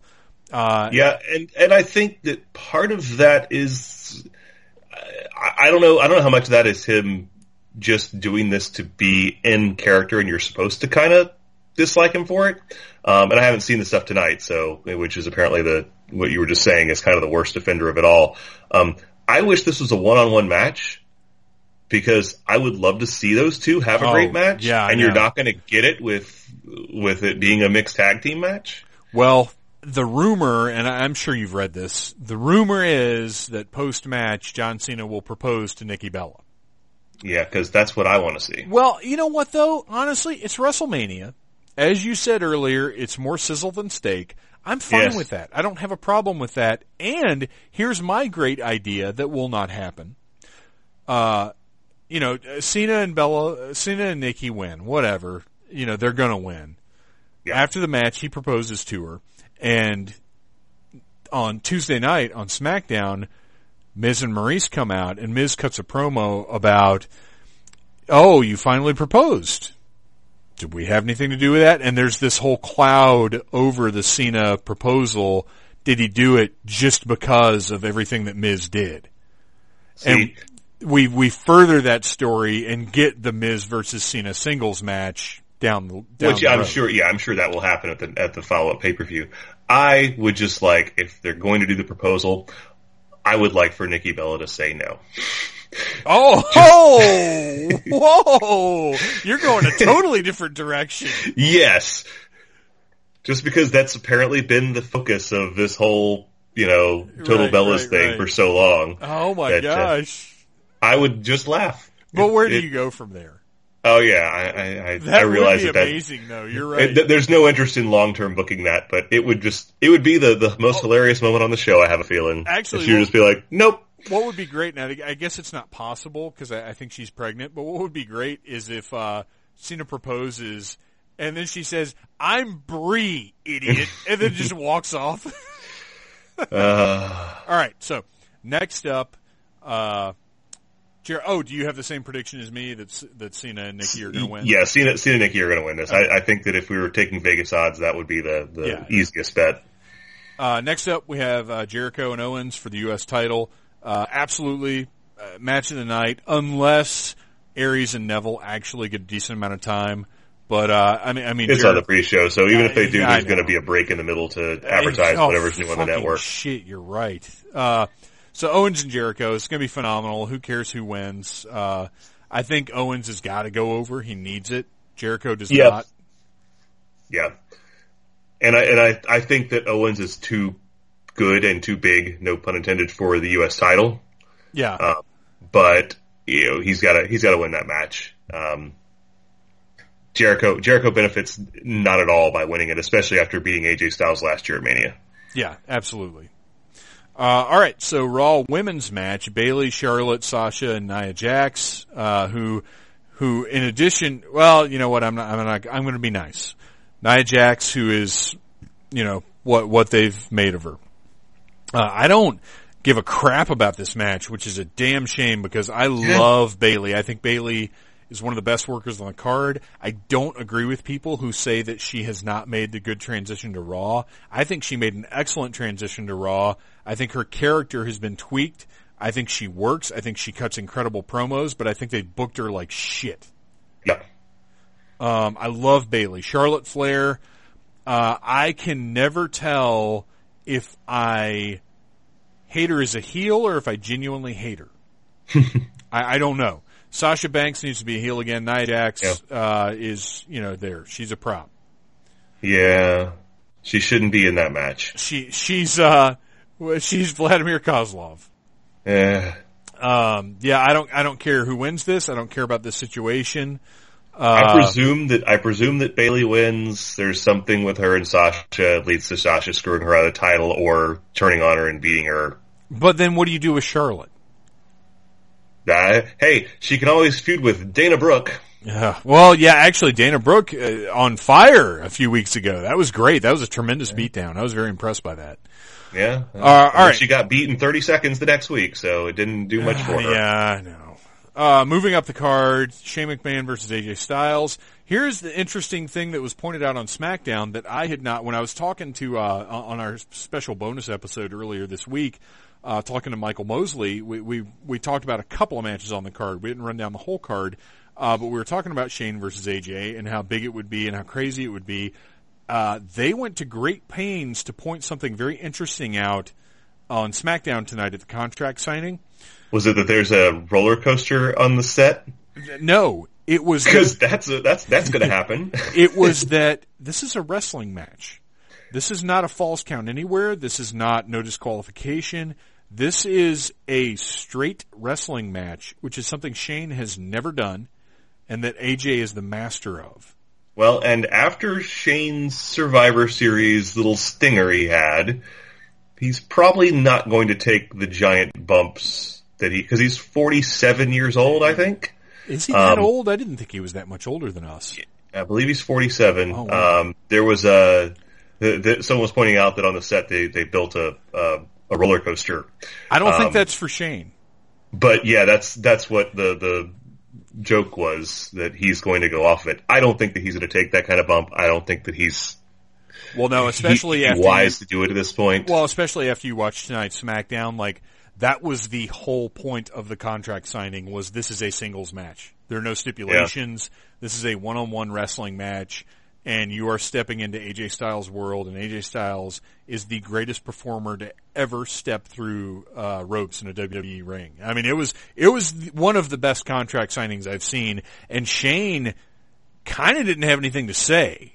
Like it was it was very interesting dynamic and that's I, I don't know what's going to happen here. I, I mean, I Well, feel like AJ I kind of hope that just telegraphs that AJ's the obvious winner, but I, I hope you so. never know when it comes to Shane McMahon matches. Well, and the thing is, like like we were talking about earlier, uh, being in a match against Shane is special. It is a mark that the company uh, thinks a lot of you. So even if Shane does go over, it's not realistically going to hurt AJ. It shouldn't Well, Shane- happen, but it's it's not going to hurt him. if I if I'm recalling correctly, Shane has a history of typically not going over unless he's a heel and he has like help from like 30 guys. Like when you know he beat the Big Show with the help of Kurt Angle smashing the Big Show's head with a How- cinder block, whatever it was. How fucking amazing would it be if they did the switch in this match and the Mean Street Posse showed up to help Shane? Because the crowd, the crowd already wants to cheer AJ anyway. Yeah. I mean, they are. So I don't know. I don't know who's going over here, but it's it's going to be interesting uh, at the very least. And I'm torn on AJ because as much as like it, she seems like he should be the natural babyface, he's doing such a good job of being a heel Oh, I know. that He, he disregards the crowd. yeah. Um, he, you know, he is being, he's doing the best he can to be a heel, but the crowd is like, no, no, we love you. Sorry, Yeah. buddy. It's not, it's not his fault. Uh, all right. Uh, Undertaker versus Roman Reigns, the match that nobody asked for, uh, except maybe Roman Reigns and Vince McMahon. Actually, even, I'll, I'll even give Roman Reigns credit for not asking for it. I'll, I'll say Vince McMahon asked for it. Uh, I, I am not invested in this in I'm- any way. No, neither am I, and it's not looking good for the Undertaker's uh, thirty-one and one or whatever his streak is right now. I I think that there's going to be a two in that right side, uh, which is awful. Yeah, Um, because if they put Roman Reigns over Bra- Braun Strowman to kill his momentum, they're doing everything they can to make this guy be the biggest star in the company every at time, everybody's expense. every time we have a moment to think, okay, maybe they finally realize that they can't just shove Roman down our throats, they turn around and double down. Yeah, and it's and you know what? I'm actually kind of fine with it if Roman goes full blown heel and Yes. does, you know, brings out a. I, I don't I don't think there's any stipulations to the match or anything, but you know, if they had said it was like an ODQ or whatever, and he comes out and he just beats him up with a lead pipe or something and just destroys him and wipes his blood on his chest, a la Brock Lesnar and Hulk Right. Hogan. You know, I'd be fine at that point in time, but. The problem is, is that I know he's going to win, and the next time he's going to come out as the triumphant babyface and that's what I'm afraid of. All right, let's move on. Yeah, good. Which, unfortunately, we're moving on to Goldberg versus Brock Lesnar, the rematch of the worst match in the history of professional wrestling. Well, I, I, are you you referring to the WrestleMania match from uh, 13 years ago, or Well, are you you're right, you're right. from the I- Survivor I- Series? yeah, because I loved that Survivor Series. Yeah, match. you're right. The Survivor Series match was was fantastic. Like that that was that was one of the most satisfying uh, surprises in the history of wrestling. But I, I, my jaw has not dropped that much for a wrestling match in ages because I had no idea No. that they were going to end the match that way. nobody nobody anybody that says that they saw that coming is full of shit. Yeah. Uh, So, and I- it makes well- me afraid for this one because the they know the limitations of these guys, and I'm afraid they're going to make them go out there and have a match. No, they can't. They can't.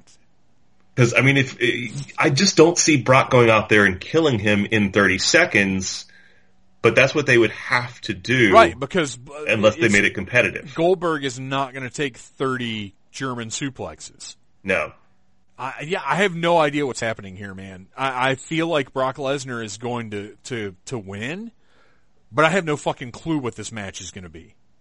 I, Yeah. I can't even guess. and and I have a feeling it's going to be the show closer, and I no, guess we're I don't going to think have it is. I don't think it is because they've referred, uh, they've referred to Randy Orton being in the main event too many times. And yes, I know that they consider like four or five of these matches to be main events, but they've been very specific about the WWE Championship being the main event. And I and I like trust me, I like Randy Orton a lot more than you do. But does anyone in WWE really think that Randy Orton can close a WrestleMania Well, in no. 2017? But but that's part of the problem with the booking of this whole fucking show is there's not a single match on this card that can close the the show. there's not one match on this card except for Jericho versus Owens. you know what? You know what could actually, especially with the scenario that you're proposing, no pun intended, Cena and Miz. Oh gosh, no, that's not the but there's no way that's going to be the last match. Well, you know, I, I'm Of course, Miz has main evented WrestleMania before. We saw it. that's true, and it was one of the worst WrestleManias of all time. Well, so so far, Yeah, we may find out different Sunday. yeah. Um, so yeah, uh, potentially the last match. We don't know, but Bray Wyatt versus Randy Orton. Uh, I, man, look, both of these guys have had great matches. But See, I think I, think this will probably be a really good wrestling match. I think that don't both even- these guys are phenomenal when they are working with right opponent. I think that they can be each other's right opponent. and and I I understand that a lot of people share that opinion of Orton. Uh, I I just don't. I don't find him interesting at all. I think everything he does looks looks put on and fake. He he looks he is another guy that excuse me that rather than looking like a wrestler, he looks like a guy who is wrestling. Uh, I I've just he's never clicked with me. And I get that that I am in the minority there, and that's totally fine. I can accept that. But my gosh, if uh, I mean, if this is your main event for WrestleMania, Yeah, that's uh, that's what the shit? not what I would have picked. And honestly, Bray, as much as I, you know, there there have been times where I've had a pretty high opinion of Bray, but he he's not the guy to close the show either. Not with the way No. they've treated him over the past two years. He No. he has not he, he has not elevated himself to that spot. It- you know what? Honestly, out of all the matches that we're looking at, I would say. Well, the thing is, you want. Well, they they haven't always stuck with a babyface win. I'd say out of everything, Shane versus AJ is technically the match with the most heat on it, like the most satisfying, the biggest possibility of work rate and crowd satisfaction. Yeah, and then there's also the possibility that they'll stick Reigns and Undertaker at the end. Yeah, that's that's possible too, but I think if they do that, then then Taker has to go over. I don't mm-hmm. know. I don't know. Man, there's no telling where I guess remember how they want Roman Reigns to be viewed in the eyes of every fan out there. I know, and and him standing tall at the end of Mania would certainly, in their eyes, contribute to that cause, wouldn't it? there. Yep, because they've been trying for three years now to make him the hero of the day, and apparently that Seth Rollins win was a very last minute decision two years ago. Well, and that's the other thing to consider is there are a lot of names that we know are good to go that, you know, presumably they're going to save for the Raw after this show, but, you know, I want to believe that exciting things could happen, but in the past three, four years, WWE has a history of providing the most obvious outcomes in the most boring way possible. Yeah. And, uh, you know, I, I'm still excited to see this pay-per-view more because we all get together and watch it as a crowd and have a blast watching than for the pay-per-view itself. Oh, uh, yeah, yeah. Here's here's the thing. I would not watch this show at home alone. I, I wouldn't. I wouldn't watch it. At least not live. I would probably watch it a few days later and Right, kind of right. skip through a bunch of crap. But like, yeah, Yeah. the only reason, the fact that we're going over to, you know, hang out in a group and and watch it while possibly indulging in adult beverages is really the only reason why I I have any interest in it whatsoever. Yeah. Um, Yeah. I, I'll watch the NXT show the night before. I'll Oh, watch the pay per view yeah. show. Uh, I'll watch the uh, um, the Hall of Fame induction ceremony, which I'm actually kind of sad. I'll be out of town and I won't be able to watch it until actually I get back.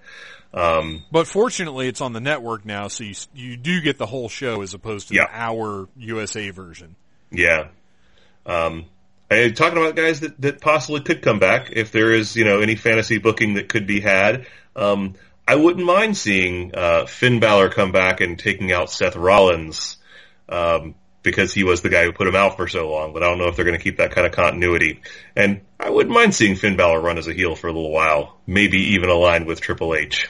Yeah, well, and that's that's uh, an interesting development in in and of itself because we already have the Owens Triple H Samoa Joe uh, sort of unannounced faction, I guess. Yep. And that's and he would he wouldn't be a bad person to plug into that situation. Yeah, and and uh, Owens very specifically said uh, a few weeks ago, "You're you're witnessing the evolution of Kevin Owens." Yeah. Very interesting phrasing. Mhm. So I don't know. We'll see. But anyway, it's WrestleMania. Uh, it's exciting. We're going to watch it. Yes, we're going to have adult beverages that are no doubt going to enhance our enjoyment of it. Uh, I'm sure there will be much wailing and gnashing of teeth, but there will also be uh, much fun to be had. Noel, thank you so much for coming on the show, talking about WrestleMania, laying laying everything down in uh, reasonable, logical terms, which I'm not always capable of. Hey, thanks for having me on. Yeah, man, absolutely. Um, where can we find you online, and uh, what are you up to? What's going on with Dork Droppings? Is anything happening over there? Oh, I haven't been updating much, but uh, there are still 19 years of content. Actually, more than that if you consider some of that stuff was written more than 20 years ago. Uh, that's out there for you to uh, to to peruse. So, uh, dorkdroppings.com, the extremely infrequently updated uh, and hardly relevant in this age of social media uh, website that I have run for two decades now. That's where thing. I'm, I, my prediction is there's no attention span now. News is old within 15 seconds of when it happens. People are going to be starving for content, and they're going to start visiting the past. I There think. I think archived websites are going to be the wave of the future. the Wayback Machine is the wave of the future. Yeah, seriously. All right, awesome. Thanks a lot, man, and I look forward to seeing you on Sunday. Awesome. We'll see you there. No matter the state of WWE or wrestling in general, one of my favorite things is always talking to Noel about wrestling. It's always a great conversation to have. I always enjoy myself. Okay, you guys. If you can go to supportphantom.com, I appreciate it. Uh, any help that you are willing to give. Although you can also just spread the word about the show. Uh, you know, tell your friends, hey, you know, this guy does this show. Let's get a website, needlessthingssite.com. Go there to, to do your Amazon shopping or go to supportphantom.com and help this guy out. Or just share the, the episodes, share the links, spread it around. The, the more word gets out, the more possibility there is that somebody is going to be like, hey, I need to hear this Phantom Troublemaker guy talk about the poo nightmare. So, you know, that's, that's a thing you can do to help out if you don't want to give any money. And I understand if you don't. What else is happening, you guys? Wholanta is right around the corner, a month away from two panels and performing the Dirty Dirty Con Con Game Game Show show live at Wholanta. Very excited about that. I'm excited to be returning to the convention where I did my very first toy panel uh, with our pal Mike Faber from the ESO Network. Go check him out at esopodcast.com. It's going to be a good time. We're in the planning stages and uh, we've got something special and a little bit different. We, we get to try different things when we're in different environments. That's part of the fun. Uh, and I'm sitting here watching WrestleMania 23 and a, a busted open and bloody Fit Finlay has just, uh, delivered a brutal move to Matt Hardy on top of a ladder and, and it was pretty awesome. So I'm gonna finish watching this because this is good stuff. You guys should watch some wrestling too. Settle in, uh, enjoy yourselves. It's WrestleMania time. I love you guys. Thank you for listening to the Needless Things podcast. You're the best. You can find the show on iTunes, Stitcher, Downcast, or in the ears of a Trader Vic's employee. And of course, it's at needlessthingssite.com. Love you, mean it, uh-huh.